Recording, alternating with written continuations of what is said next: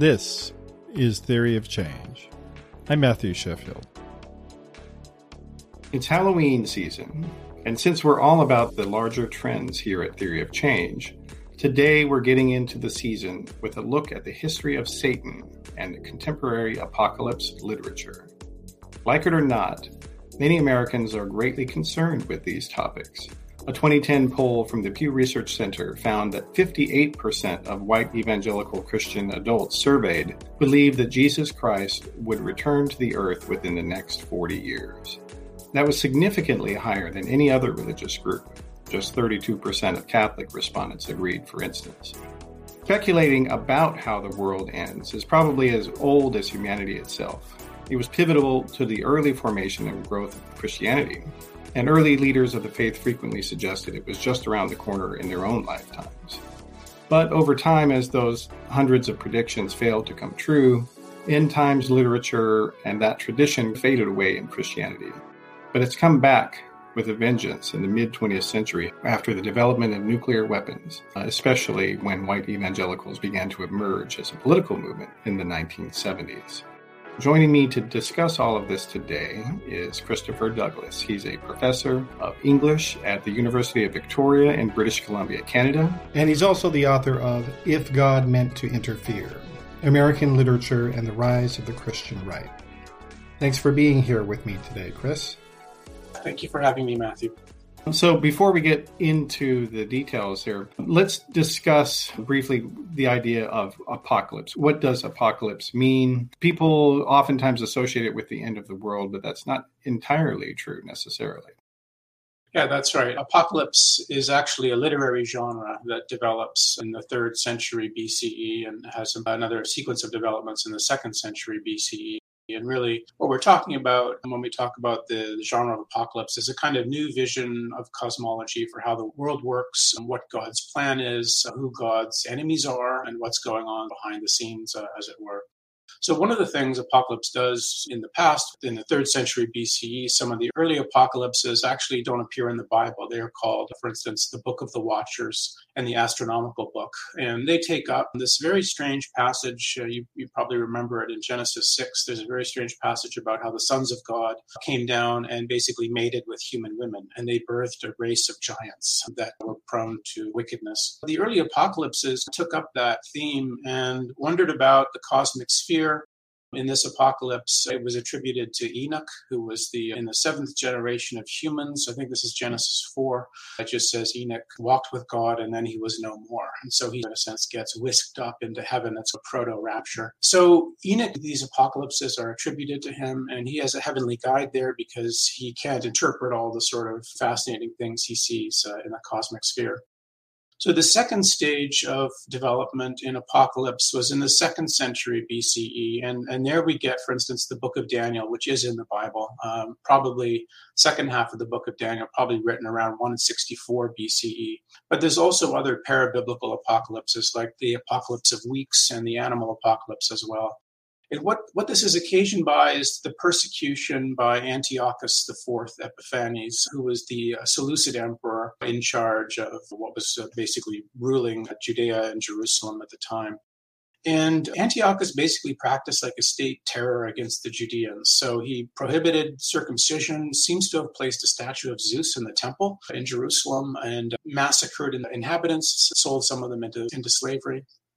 So the early development of apocalypse was basically a reaction to state terror by empire, of being controlled by, by other people, and by outsiders. And it's characterized, and I think this is the, the important part for us now, it, it was characterized by an extreme moral dualism in which Earth was basically a mirror of cosmic conflict. And basically what that meant was that your, your domestic or your mundane political foes were actually the enemies of God. And that's how Antiochus, for instance, was being imagined. But there was going to be an imminent intervention and then a great battle between God and his cosmic archenemies who were controlling or influencing the, the mundane rulers like Antiochus. And I think for the first time, you also get a kind of proliferation of divine beings and Apocalypse. And I think that's one of the things that also shows up in, in contemporary uses as well. Yeah. So, and we'll yeah. get into that for sure. But it's also the apocalyptic literature of that time period. It was a way of saying that our religion teaches that God is all powerful and his will prevails all the time. So, how come his people are being captive and desecrated and persecuted? It's a way of saying that actually the good guys are going to win in the end. And there's even a term for that in literature, theodicy, right? That's right. Yeah. So apocalypse, in a sense, is a kind of national theodicy because it's trying to answer the question of how could all these things be going wrong for God's people if they're trying to do the right thing. Sometimes in the Hebrew Bible, the answer to why are things going so wrong is because God's punishing us because we've started worshiping foreign gods or something like that. But um, if you're trying to do the right thing, if you're trying to circumcise your children, your boys, but the worldly ruler is, is preventing you, that can't be attributed to God's discipline anymore. So the problem that Apocalypse tries to answer is if this isn't God's punishment, then why are things going so terribly wrong? So it's in that sense that it's a kind of uh, it's a theodicy of national suffering that now attributes the problems that the Judeans are, are facing not to God but to to God's enemies, basically to God's cosmic enemies and to their worldly rulers and and that idea got transferred or accepted within christianity when that came along later. And there are several books in that tradition the apocalypse tradition but of course the most famous one being the apocalypse of john often called the book of revelation. And there's a similar type of theme in that book as well and these other christian apocalypses that's right. The way we could think about the early founders of, of, Christianity, John the Baptizer, Jesus of Nazareth, and then Saul, who becomes Paul, these were all apocalyptic Jews. And they were immersed in that apocalyptic worldview in which God is imminently going to come and overturn the, the sort of evil worldly rule so Christianity basically starts out as an apocalyptic theological tradition. So apocalypse is baked into Christianity right from the start. And you're right, Revelation is the most famous kind of Christian version of apocalypse. We again get sort of vision of the divine realm by a human writer who can't understand what he's seeing, and therefore things have to be explained to him by a kind of angelic uh, being. And especially for the symbolism, Revelation is filled with all this strange and wonderful symbolism. There's the beast and Babylon and all that stuff. And Revelation is the best known version, a Christian version of Apocalypse. So it ends with this sense of Jesus' final words in the book of Revelation are, I am coming. So it encapsulates that sense, really, that this is all going to happen. I think the early Jesus followers believed that they were years or decades away from yeah. seeing that return of Jesus in power to defeat his cosmic enemies, but also the Roman Empire, which was at that point, it seems, from the book of Revelation, basically persecuting Christians. Yeah, and there are other Christian apocalyptic, early Christian apocalyptic texts, some even within the Gospels themselves. The book of Matthew has several chapters about Jesus himself claiming that the temple would be destroyed and that he would be returning. And those kind of were expanded upon in the apocalypse of john but there were some other ones as well and as you said that tradition really it was baked in and, and it was highly influential. A lot of early Christians decided to just withdraw from society and go and live in their own communes, basically, which eventually turned into monasteries. And some of these groups were actually practicing celibacy because they thought there was no point to having children because they're just going to die, or that it's a sin to have sex. And so we're going to remain pure for Jesus. And certainly you can see that within some of the Pauline letters where he says it's better to not be married and to save yourself for God unless you're going to burn with with passion or desire. That's right. And so that tradition really it continued for a number of years and gradually faded, as I said in the introduction, after Jesus didn't come back world didn't end. But in the Americas, you began to see the emergence of some Protestant faiths that were apocalyptic. So, like the Jehovah's Witnesses and Mormonism, which calls itself the Church of Jesus Christ of Latter day Saints, meaning that they see themselves as the being near the end of the world. And so there was a renewed interest in speculations at that time in, in the 19th century. And one of the other sort of interesting developments that took place around this time and maybe somewhat earlier was the sort of the reemergence of Satan as a spiritual foe than he was in early Christianity and certainly within Judaism. In the book of Daniel, Satan's not even there as a mm-hmm. character, right? That's right. Um, and to this day, a lot of Jews do not believe in Satan as this sort of almost divine opponent of God. Mm-hmm. Um, so Satan isn't really a figure in a lot of Judaism. But at the same time, there was an idea of a Satan. Let's maybe talk about that a little bit. Sure. Yeah. No, you're, you're right. And Satan would end up being, in the Christian tradition, he, he would end up being the boss, the archenemy of God, and basically the boss of all the other evil cosmic agents uh, that are out there. But when we look at the Hebrew Bible, there basically isn't a Satan in it, not as Christianity would later construe it. We have the word Satan, but it means different things in, in different passages. And I think one of the best known moments is in the book of Job, where Job goes through all these terrible things. So we're again interested in this problem of suffering uh, and theodicy.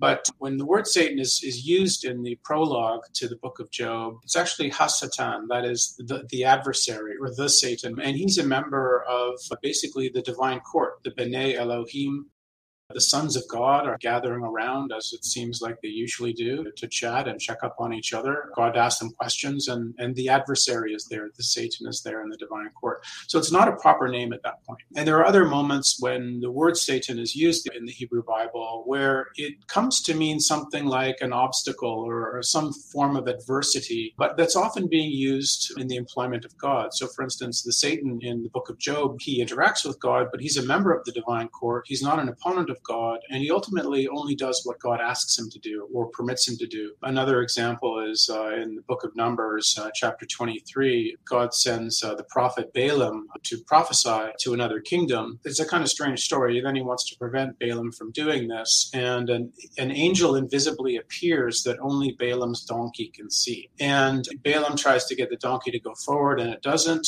And then finally, the angel appears, and in the story, it's called a Satan in other words, an obstacle. An angel sent by God is referred to as a Satan, an obstacle to Balaam at this point. Yeah. So it's only in Apocalypse, this kind of later tradition, this later theological emergence of these ideas that God has a sort of cosmic opponent, that these earlier uses in the Hebrew Bible will congeal or come together and become transformed into this new idea that mm-hmm. is, that God has some sort of cosmic opponent. And he has different names in, in different apocalypses. Some places he goes by Mastema, and there's other examples. But the point is that this is still a matter of theodicy, of thinking about how when bad things happen, to me or our people. This can't be from God Himself. It has to be because we're God's mm-hmm. chosen people. It has to be from a kind of enemy of God. Yeah. And one thing that I think a lot of people are not aware of about the Jewish religion as a tradition is that it is descended from a a polytheistic regional faith. And so, for instance, God, as construed in the Bible, actually has two different names. So, God is referred to in, in some of the Bible books as El, or Elohim. And then on other books, God is referred to as Jehovah. And these actually were originally from what biblical literary scholars have been able to piece together. These actually were separate beings and regional beings. And one of the other interesting things about it is that the Philistines, who were a neighboring people to the Hebrews at the time, they worshiped a, a god who is described in the Bible as Baal, but the spelling of it and the pronunciation of it should be Baal. So it was actually the same God. It was just a different name for him. And then also there were other members of that pantheon. The wife of El was Asherah, and she's in the Bible as well. And there's this pervasive attempt among kings and prophets to extinguish the worship of Asherah. And you can see the vestiges of that tradition so, in some ways, the figure of Satan kind of fits into that pantheon as sort of a rival. And in the book of Daniel, while Satan explicitly is not mentioned, there are some other figures who are mentioned. Can you talk about those a little bit? And those become important later in the 20th century fundamentalist Christian tradition we're going to be talking about.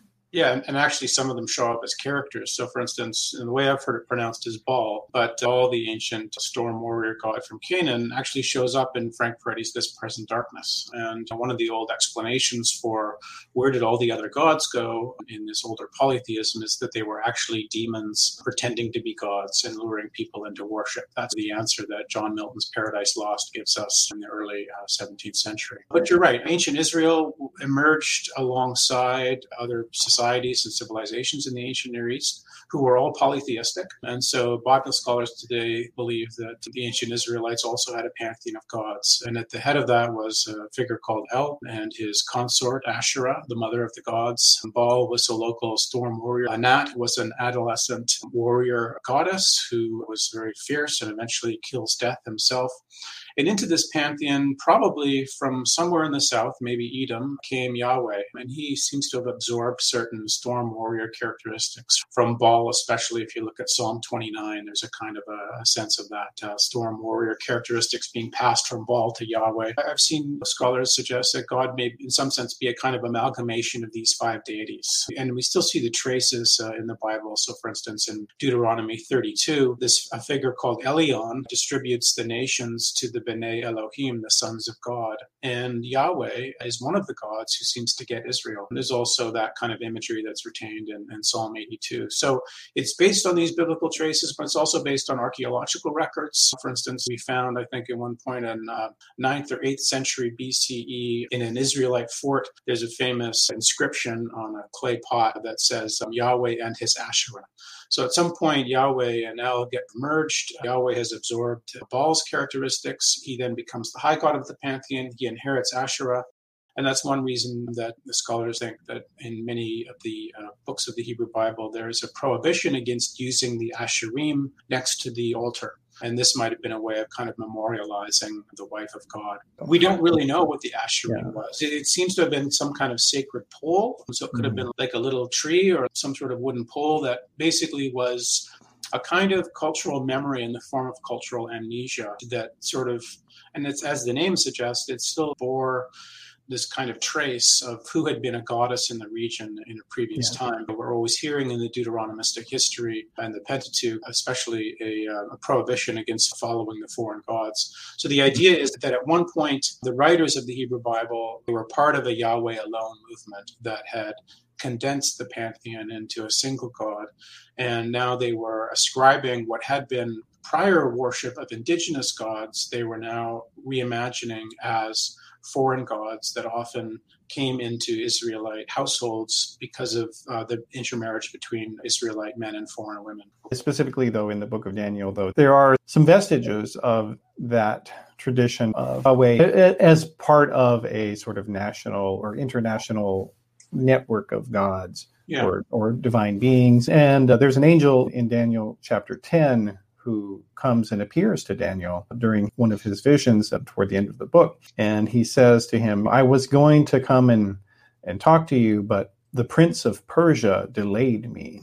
Um, and it was, and of course, for those who are into video games, Prince of Persia is a video game from the 1990s as well. So that's a fun little Easter egg. I wonder if the people who created that knew about that. But irrespective of that, though, th- there was this idea. So the Prince of Persia as some sort of divine being said to be affiliated with Persia was said, and depending on the translation, sometimes the angel is either with him or either struggling against him. Mm-hmm. Um, it's the text can be a little unclear, but then also there's another divine being who is also said to be the the prince of Greece. And so, who, what's the context of, of those verses? And they become much more important in this tradition. We're going to talk yeah. about it. So the idea is that with the development of apocalypse, apocalypse is actually reaches back to some of the vocations and agents of this ancient Israelite polytheism. So, in some sense, I think that apocalypse, as it proliferates these cosmic beings, uh, some of whom are enemies of God, Gabriel and Michael are actually the agents of God as well. It's reaching back to this sort of polytheism to repopulate the cosmos. Gabriel, the angel, tries to come to Daniel to explain the vision that he's had. He's prevented for 21 days by the prince of Persia until Michael comes along. And Michael's referred to as the champion of your people. So he's almost imagined as a kind of patron angel. He, in, in older times, in older centuries, he would have been the patron god of Israel in a sense, he almost inhabits the niche or the role that Yahweh used to play as the national God uh, of Israel, now played by Michael. And we get later on in Daniel that vision. Daniel sees a throne room in which there's a throne on which there's an ancient of days, and another being, uh, one like a son of man, arrives on the clouds, and all power and authority is given over to this son of man. And of course, that would be the phrase that gospel writers would attribute to Jesus as this sort of second power in heaven. When we see the son of man arriving in Daniel on the clouds, and someone who is imagined to be a sort of warrior, a cosmic warrior, in a sense, this is the old Baal imagery that Yahweh had inherited. So that relationship between El and Yahweh, El and Baal, and then El and Yahweh has, in a sense, been transmuted onto the Ancient of Days and the Son of Man. And in the Christian tradition, this would end up being the first two people in the Christian Trinity God the Father and God the Son. Jesus having power over the waters. He walks on water. He's able to calm the storm. He's also imagined in Revelation as the warrior who comes at the end to destroy his opposition. So there's a definite set of echoes between that ancient Israelite polytheism and then the way in which Apocalypse redeploys that and renames some of the agents to imagine a world in which God seems to be more distantly controlling. Gabriel, when he comes, takes Gabriel 21 days to come to Daniel presumably God could intervene at any moment and beat up the Prince of Persia and let Gabriel come to Daniel. The Prince of Persia would have been not a mortal, but a sort of divine being in charge of the geography of the Persian Empire, for instance. And the same with the Prince of Greece. So, what's happening at this point is the cosmic beings who are opponents of God are imagined to have specific geographical territories as well. And so, this is one of the first times that that occurs in, the Hebrew Bible as well. And in a sense, it's modeled on the older idea in the ancient Near East of different nations having different national gods. Yeah. So, beings control certain territories within a larger pantheon.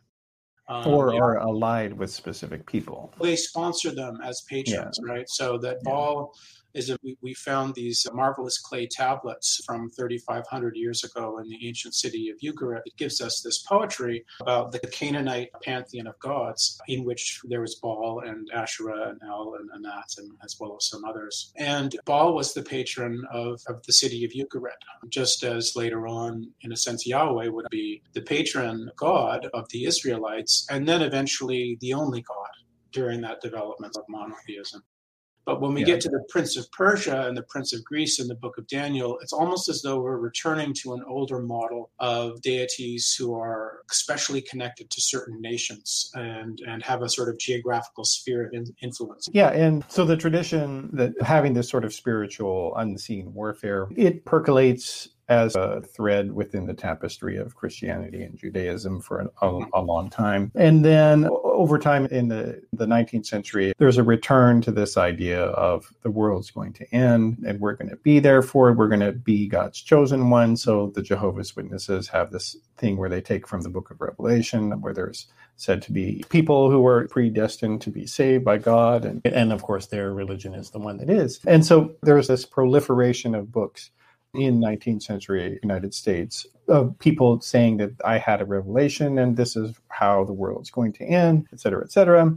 And you have several religions that are built out of that Seventh day Adventism, Jehovah's Witnesses, Mormonism. But over time, though, the literature itself changes from being prophecies and revelations to being more about as a novel. And around that time, like for instance, we had the emergence of one of the very first Christian novels, Ben Hur, that story, which came out in the 1890s, if I remember right. And Jesus was a character in that book. And that's the first time that, we know of that Jesus was a, a character in a novel. And so the, the, Christian literature began to some degree kind of gravitate in that direction somewhat. And then we had other books that came out that featured more symbolic interpretations of the end of the world. So, like Lord of the Rings or, or, the Narnia series by C.S. Lewis, but they were still metaphorical in, in this sense. But they also were not intended to be didactic of teaching specific theological viewpoints. And that's something that's interesting because when you look at Ben Hur, for instance, it's been made into five separate films including the 1959 version, Charlton Heston. You had other Christian books like Shepherd of the Hills, which was set in the Ozarks region of the United States, was turned into a film several times, including one by John Wayne. And there was this reimagination of Christianity in a, in a novellic sense rather mm-hmm. than a revelation. But then you have the emergence of the idea of global nuclear holocaust after the bombings in Hiroshima and Nagasaki. And things kind of reoriented a little bit after that. The prospect of the world of everyone dying in a mm-hmm. nuclear holocaust. That was hugely important throughout the world. Every culture began grappling with that idea, and that filtered into the Christian tradition, the Christian fundamentalist tradition that was emerging. And in that context, we had the emergence of the Jesus People movement, which was a sort of left wing Christian fundamentalism. And out of that came a book called The Late Great Planet Earth. Can you talk a little bit about what that book was and, and who wrote it? Sure. I think about apocalypse as a kind of phenom- phenomenology of disorder. It's been baked into the Christian tradition from the beginnings, but I think it is renewed attention to apocalypse in those moments where people feel that the world has become crazy and disordered, and they want to understand or see a vision of order within that chaos that they're experiencing. I'm, I'm interested in evangelical fiction in, in particular, and one one important sort of milestone in terms of the work that I do is John Nelson Darby in the 1840s, who would reimagine apocalypse for the modern period, for the contemporary period, and he's the guy that sort of came up with this notion of premillennial dispensationalism, which there's which means dispensation meaning that the world history is divided into certain specific eras that are chapters organized by God, and premillennial means we are in the last chapter right before the thousand year reign of Christ that's imagined in the book of Revelation.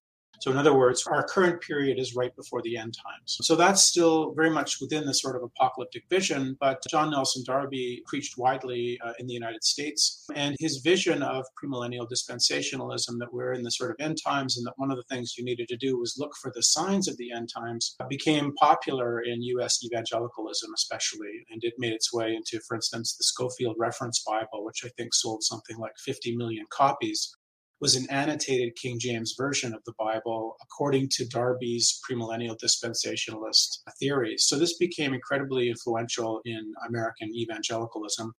And it shows up, like you say, Matthew, in Hal Lindsey's late great Planet Earth. It's not a novel; it's a almost a very kind of long essay in which Darby's premillennial dispensationalist thought is used as a kind of grid in which Lindsey mashes together the book of Isaiah and the book of Ezekiel and the book of Daniel and the book of Revelation for Lindsey and other fundamentalist Christians locked into this premillennial dispensationalist theology, all the Bible kind of becomes this decontextualized mash of quotations that they can then uh, decode. Yeah. Occurring. yeah, they decode it. That's right. That's the that's the right word for this. So that, for instance, when we read the book of Daniel, um, it's actually not what Daniel is talking about the Seleucid Empire and Antiochus and the state terror against the Judeans. Revelation is no longer about um, the Roman Empire disguised through symbolism as Babylon, but rather everything becomes about the 20th century or the early 21st century for folks who are still doing it. So all the books of the Bible, in a sense, become historically decontextualized. And this, of course, is in opposition to what Bible scholars would do when they look at the sort of historical context context for the writing of the book of Daniel or the book of Revelation.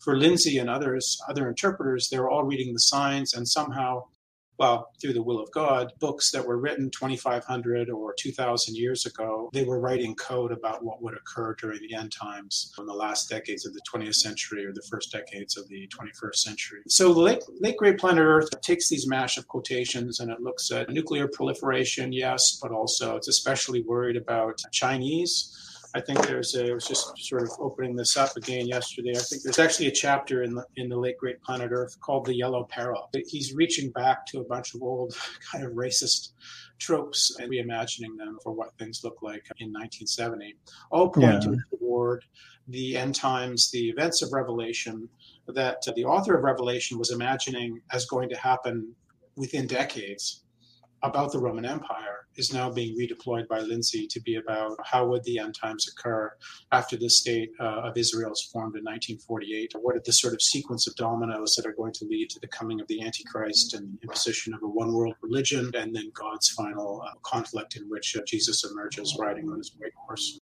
The book came out in 1970, and according to the New York Times, it was the number one best selling nonfiction book of the decade. So it was enormously influential. And so influential that it was actually later made into a film version. And it kind of shows that there was a, this interest in Hollywood of Christian literature. It was narrated by the famous actor Orson Welles, who people know from the movie Citizen Kane. They interviewed a number of different famous people in the film. So it was slightly different format, but it featured a lot of different interviews with famous people. So like they had Nobel Prize winners, they had a former general who was in there. They had lots of different figures that were talking about challenges that the world would be facing in their mm-hmm. viewpoint. And so it was just this phenomenon. But the interesting thing that was different about it, though, was that America was not at the center of the book unlike how Christian fundamentalist apocalypticism later became. Uh-huh. America doesn't play a big role in, uh-huh. in the book. And then after that, there was a film that came out, and that film was called A Thief in the Night. So actually, I'm going to play the trailer of that film here just to give a sense of what that looked like. Speculation is running high that some alien force from outside our system has declared war on our planet. And there will be no place to hide. hide, hide, hide high. A thief in the night. I wish we'd all been ready. Now to the screen comes a powerful story of Bible prophecy. I know what's going on is evil, but I'm not going to join it. A Thief in the Night is coming from Mark IV Pictures in color. Please do not reveal the ending. That's A Thief in the Night. It was the first real popular discussion in a, in a film version of the idea of the rapture, uh, which which comes from Darby. Can you talk a little bit about that film and, and what the overall plot of it was? And the premise is the rapture, which is this doctrine that just as the end of times begin, Christians will be real, true Christians will be whisked away by God into the air. I think this is Paul in Thessalonians. This is based on a, a quotation from Paul in Thessalonians, and, and they'll be gone. And that will inaugurate, according to this premillennial dispensationalism, that will inaugurate kind of seven years of tribulation during which we see the rise of the Antichrist, who establishes a sort of one world religion and one world government.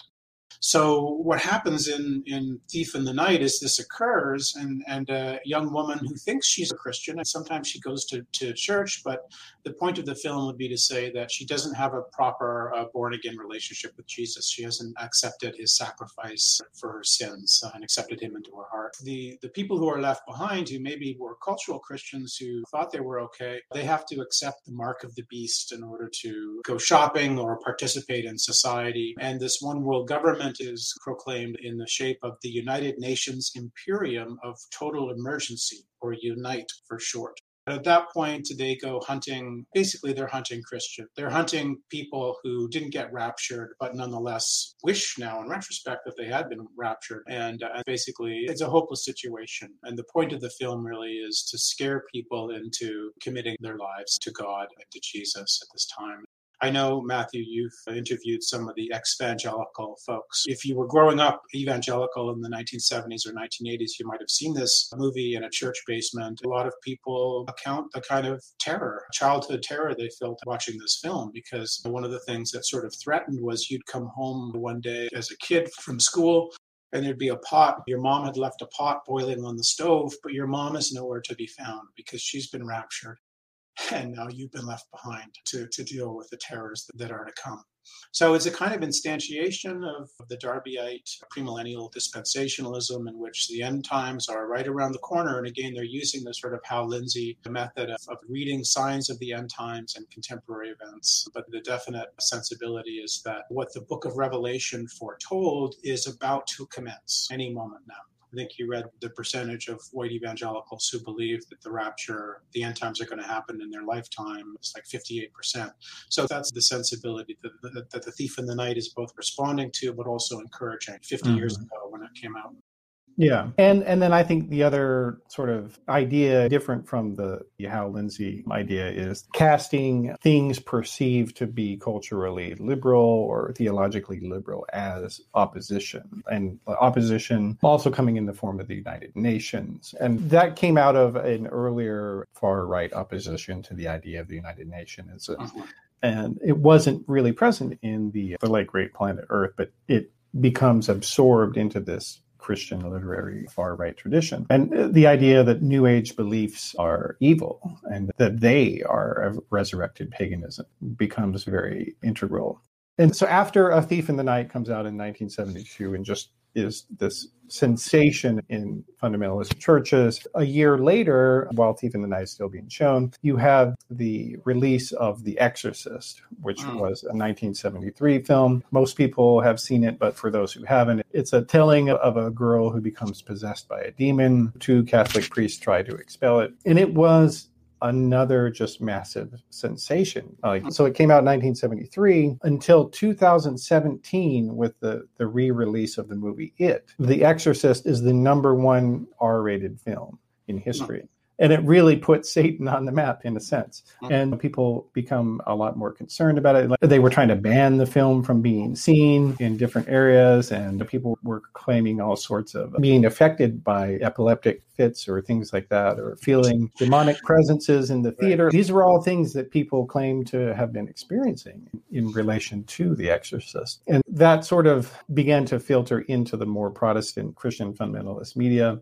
A, novel that came out in the 1980s kind of incorporated some of these more satanic aspects into the apocalyptic literature. And that book was called This Present Darkness. I'm going to put the cover of that there. And for those who are listening to the show, the cover is a picture of a small church at nighttime that is about to be gripped up by these shadowy claws that actually are reminiscent of the television series today, Stranger Things, in a way, you could argue. That's the sort of milieu that they're going for. Tell us a little bit about this present darkness. Sure. This Present Darkness is by Frank Peretti, 1986, and it kind of inaugurates, it's a hugely important piece of fiction in the evangelical literary tradition. It sort of inaugurates a change in how apocalypse and rapture is envisioned. And what happens now is uh, it emphasizes the need for Christians to struggle against their demonic foes rather than just as in The Thief in the Night. Thief in the Night, basically, it's all over once the rapture happens. This Present Darkness is not a rapture novel, but it, it provides, in a sense, a kind of blueprint for Christians' struggle against secularization, which threatens to dominate one's town or one's enemies. I'm going to just share uh, real briefly a kind of sense of this, just share some visuals here. Does that, that look like it works? There we go. What happens in this present darkness is there's a small all American town of Ashton set somewhere maybe in the Midwest. There's a fundamentalist pastor, a Hank Bush, there on your left, who begins to sense that there's something deeply wrong in a demonic way with the town. There's Marshall Hogan, who's a journalist, a sort of Christian, but not really quite Christian, who also begins to uncover a conspiracy to buy up various local institutions in the town, culminating in the town's college. The sort of bad guys in the novel are Oliver Young here, and he's actually a Unitarian minister or a United Church minister. So he's a kind of liberal Christian who believes in ecumenicalism, that we can all get along and that all religious traditions have a kind of sense of truthfulness to them. Julian Langstrat is a psychology professor uh, at the local college. She's in on the conspiracy to buy the town's local college. The conspiracy is being conducted abroad from powerful foreign shadowy forces. And Langstrat is interested in basically New Age ideas, and she believes she's in contact with the ancestral spirits and a divine being from long ago or from past life or something like that. So these bad forces are understood to be basically non fundamentalist Christian ideas and social forces, including especially New Age ideas. What the novel shows us, and the reason I place it within the sort of apocalyptic tradition, is that it shows us that actually angels and demons are involved in this conflict over the fate of Ashton somewhere in the United States. And so it's actually demons that are at work behind the human actors in what's going on in the novel. So it's actually demons who are involved in this plan, this kind of conspiracy to purchase the town's local college. This can involve a sort of sacrifice of victims. And angels are there to combat the demons and that's going to mean a sort of spiritual warfare that happens in the background. But the angels can only work when the humans pray for them. So it basically, again, had the structure of apocalypse in imagining that one's political foes at home, that is in the small town, actually were being demonically supported unknowingly. So what happens with Julian Langstrat and Oliver Young is that they don't know demons are behind the conspiracy in which they are involved. So there's this larger cosmic invisible struggle that's going on behind the mundane mundane a fight for the town's future that's happening at that time period. In many ways, I think the text is interesting in lots of different ways, but the fundamentalist pastor, one of the things he does, he wanders around the town and he can sense the presence of demons and he prays against them. This is called spiritual warfare. And this novel had a large effect on the, the ideas about spiritual warfare that are current among many Pentecostals, charismatics, some evangelicals, the New Apostolic Reformation, and others. And I'm recalling, you have the clip of Paula White. This is Paula White was President Trump's spiritual advisor. And she recalls in one of her sermons uh, a kind of spiritual warfare that she was practicing against the demons who were opposed to President Trump. So, like the main character in the, in the novel, this present darkness, she's actually striding a kind of specific territory and prayerfully combating the demons who are there. Hey, hey, hey, hey, hey, hey. We interrupt that which has been deployed to hurt the church in this season, that which has been deployed to hurt this nation in the name of Jesus. Forgive us for our sins. Come on, I need you guys to pray. We cancel every surprise from the witchcraft and the marine kingdom. Any hex, any spell, any witchcraft, any spirit of control, any Jezebel, anything that the enemy desires through, through spells, through witchcraft, through any way that is manipulation, demonic manipulation, we curse that. We break it according to the word of God. In the name of Jesus, we come against the marine kingdom. We come against the animal kingdom. Any, uh, the woman that rides upon the waters, we break the power in the name of Jesus. And we declare that any strange winds, any strange winds that have been sent to hurt the church, sent against this nation, sent against our president, sent against myself, sent against others, we break it by the superior blood of Jesus right now. In the name of Jesus, we arrest every infirmity, affliction, fatigue, weariness, weakness, fear, sickness, any self righteousness, any self serving action, God. Let pride fall. Let pride fall. Let pride fall. In the name of Jesus, we command all satanic pregnancies to miscarry right now. We declare that anything that's been conceived in satanic wombs, that it'll miscarry. It will not be able to carry forth any plan of destruction, any plan of harm. There's a lot going on there. I think one of the things we could just emphasize is this is in the apocalyptic tradition, and that uh, the world is full of cosmic and they're invisible and they need to be opposed by God's servants on earth, who, in the sort of supersessionist Christian view, are Christians, white Christians, white American Christians, God's chosen people are being opposed by not just their mundane political foes, but other invisible cosmic spiritual beings who are actually the enemies of God. So I wouldn't be surprised if she'd read Frank Peretti. According to one ethnographer, Frank Peretti is being used almost as a sort of training manual for how to do spiritual warfare. But clearly, the, the vision there of extreme moral dualism, in which when President Trump got impeached twice, said, We're praying for our president and against the demonic networks that have led to his impeachment. So dom- domestic political foes are reimagined as having a demonic sponsorship in this apocalyptic worldview that I think, in a sense, characterizes the Christian right today. Yeah, and this sort of integration with fiction and scripture and contemporary po- politics. I'm just going to read a review from somebody who posts uh, of this present darkness on Amazon. Here's what she says. She says, Sure, it's fiction, but man, this particular fiction has become my fact by deliberate choice. Because for me, there is no downside in doing so. This book is a sparkler. I passed it on to my husband who couldn't put it down, then my son who also loved it, and finally I convinced my non reader daughter to buckle down and read it. A lot of Christians who are not familiar or part of this tradition, there has been this whole emergence of kind of this almost animistic pagan Protestantism, and it's really developed, and, and this is believed by millions of people. And it's pretty disturbing, if I may say.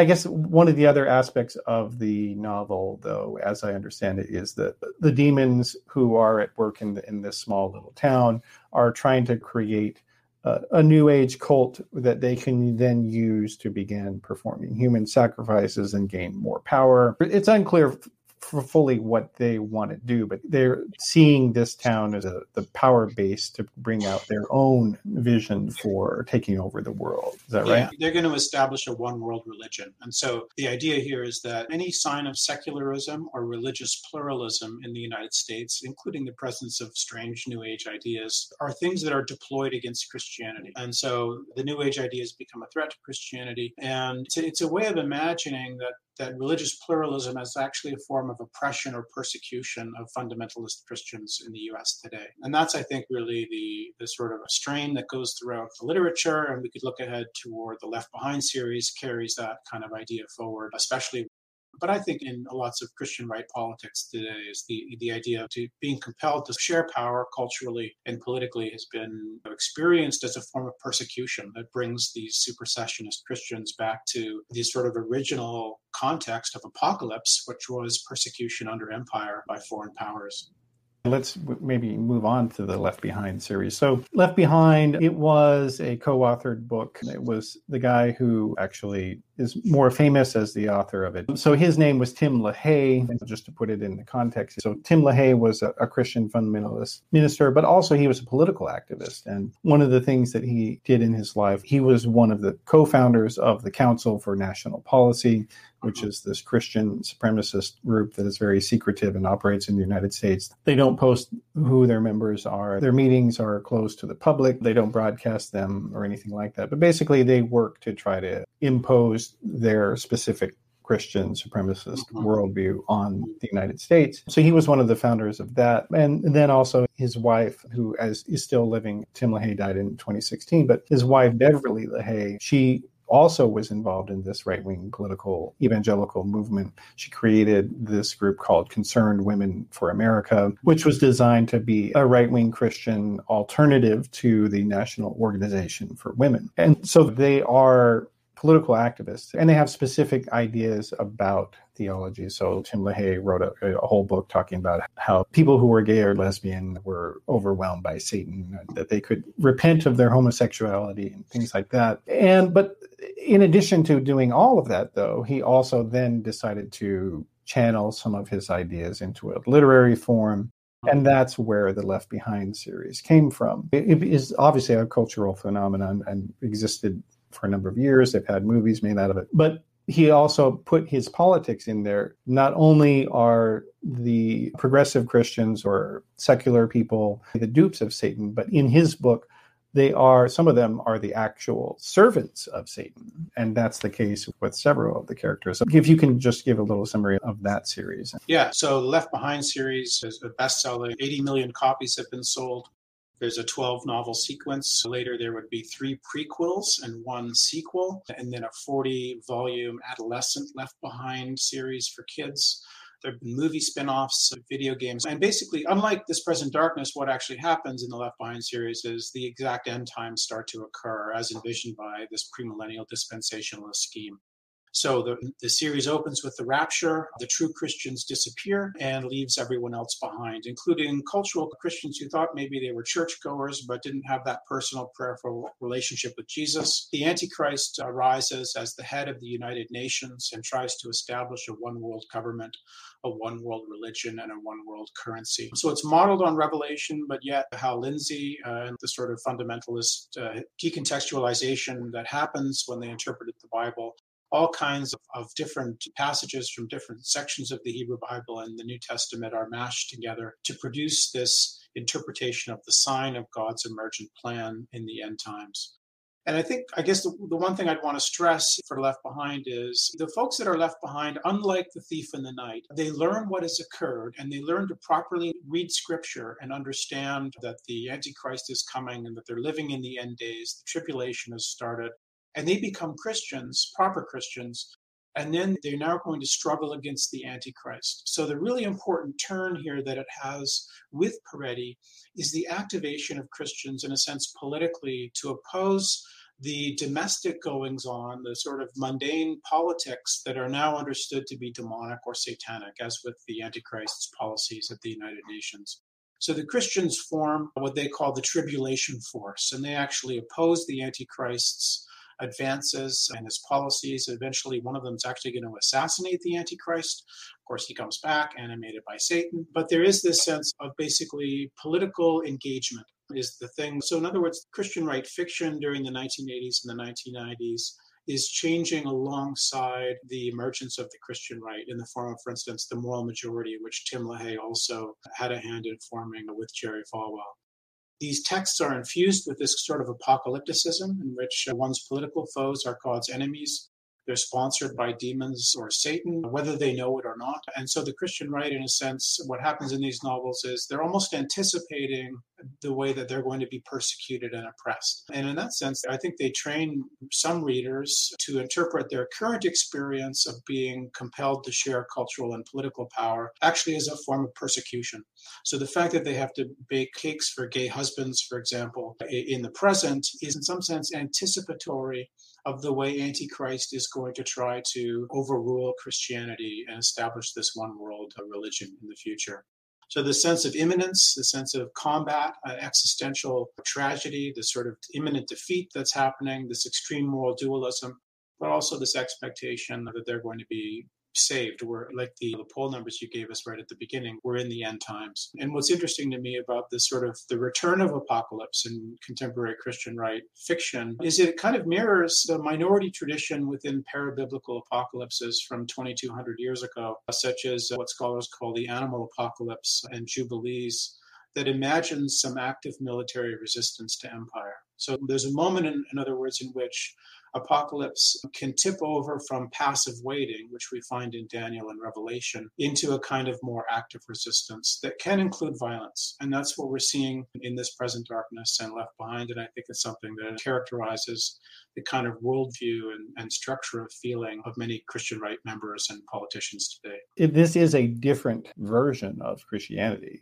in the early days of Christianity and for a long time, the end of the world, it was something that was God's doing. God was going to do this. And you didn't know when it was going to happen.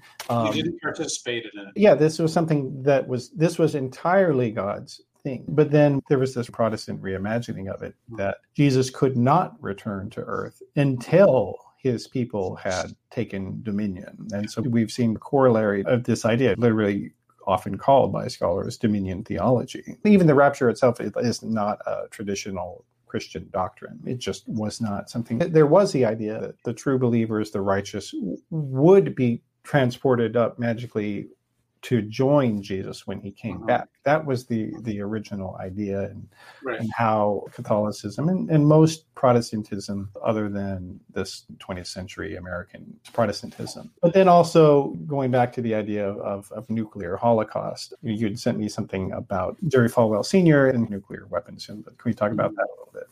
Sure. A lot of post apocalyptic literature comes after the threat of nuclear annihilation. For the first time after Hiroshima and Nagasaki, it looks like humans could succeed in basically wiping out life on the earth. So there's a huge emergence of post apocalyptic fiction that's not necessarily Christian, that's usually not Christian, but oftentimes, the way fundamentalists interpreted that was that the, the emergence of nuclear weapons could be part of the plan of Armageddon. So, what you're finding in Hal Lindsey's The Late Great Planet Earth is it musing on this question about whether there might be, whether nuclear weapons might have a role in the end times, in this end times conflict uh, that's occurring. And, and certainly, we know that Jerry Falwell, for instance, was opposed to Reagan's disarmament plans, the START treaties, and so forth, partly because he viewed, I think, with Reagan, the Soviet Union as an evil empire. So he, he might have been one of the antagonists of God's uh, chosen nation at the end of days. But also, perhaps, I think for some Christians, that sense that the nuclear Armageddon might be one of the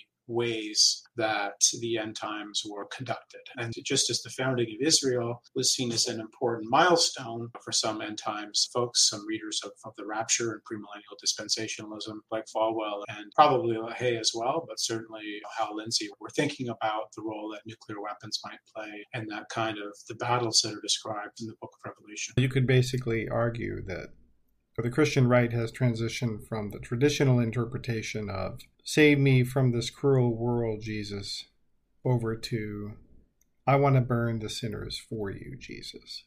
And that Christian militarism was certainly visible on January 6th, where you had many, many protesters there who had these signs proclaiming their devotion to Jesus.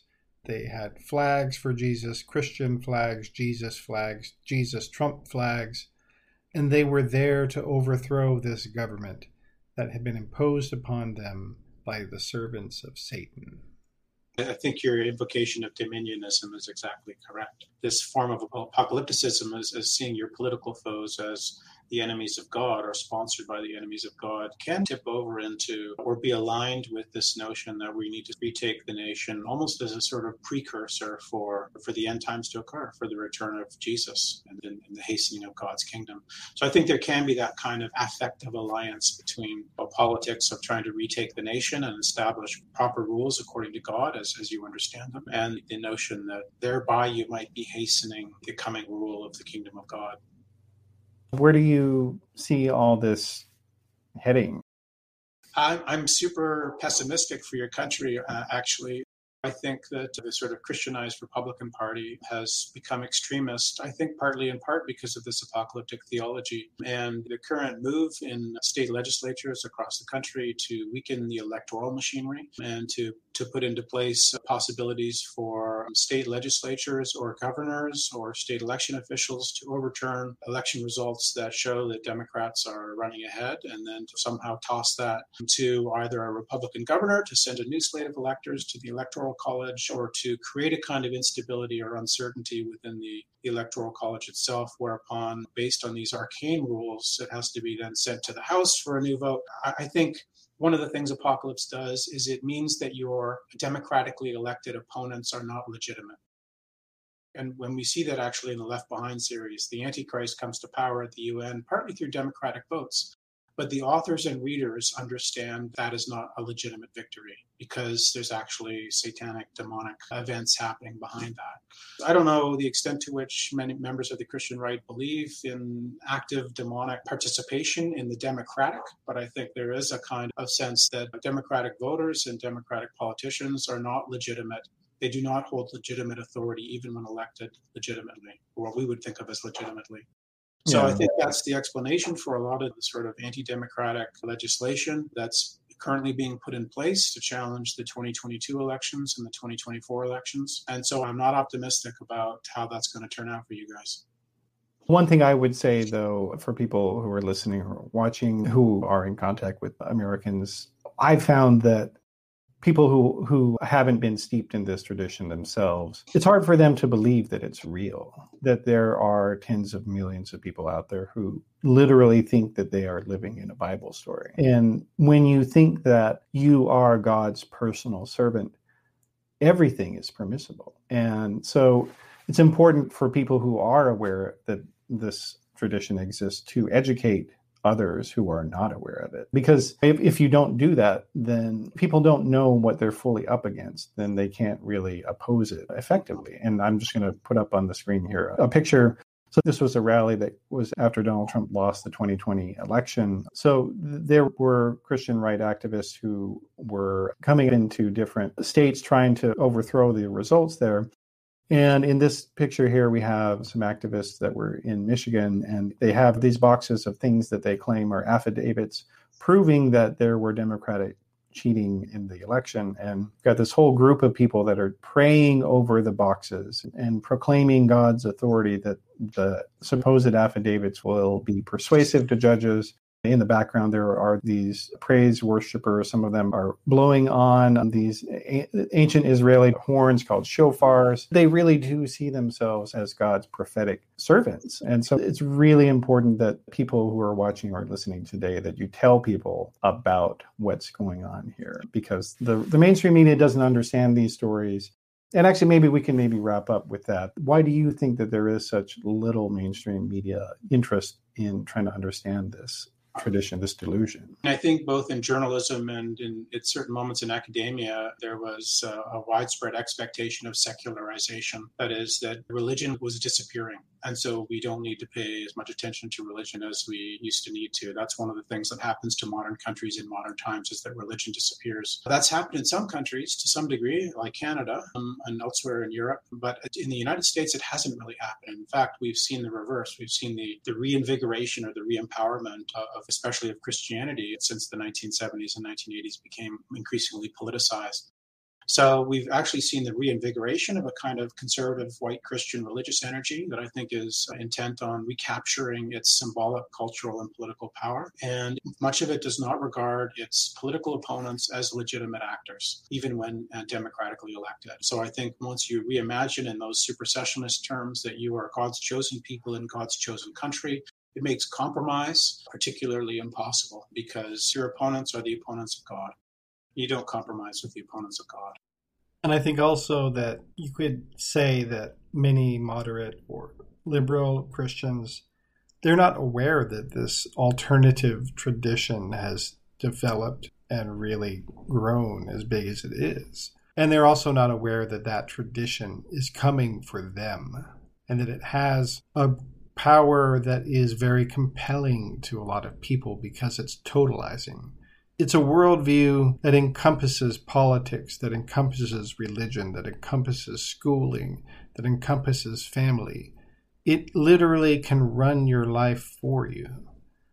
It can make the decisions, it can make your identity. You can finally be a part of something bigger than yourself they may also lack understanding about what this is because a lot of it is a, is a kind of craziness that's outside of their specific church or cultural traditions. But some of it is shame. I think for lots of uh, progressive and thoughtful and intellectual Christians, to engage with fundamentalist theology and politics is to experience shame because it's not like yours. It's simplistic and, and binary and into this sort of Manichaean binary of, of good and evil it's not as sophisticated as your own religious tradition. So I think that can oftentimes mean for the moderates and, and liberal progressive Christians, there's an experience of shame and an attempt to, I think, sometimes, on the other hand, argue that they're not really Christian at all. Those people are not really Christian. They're Christian nationalists who aren't really in the proper Christian tradition like we're practicing it. But that's yeah. a different conversation. Yeah, this has been a great one that we've had. So I'm just putting up on the screen for people who want to continue to follow your work. You are CRD Douglas on Twitter. And then also you have a book out, which I mentioned in the beginning, but I'll plug it again for you. It is called If God Meant to Interfere American Literature and the Rise of the Christian Right. So thank you for being here, Chris. Thanks for having me on your show, Matthew.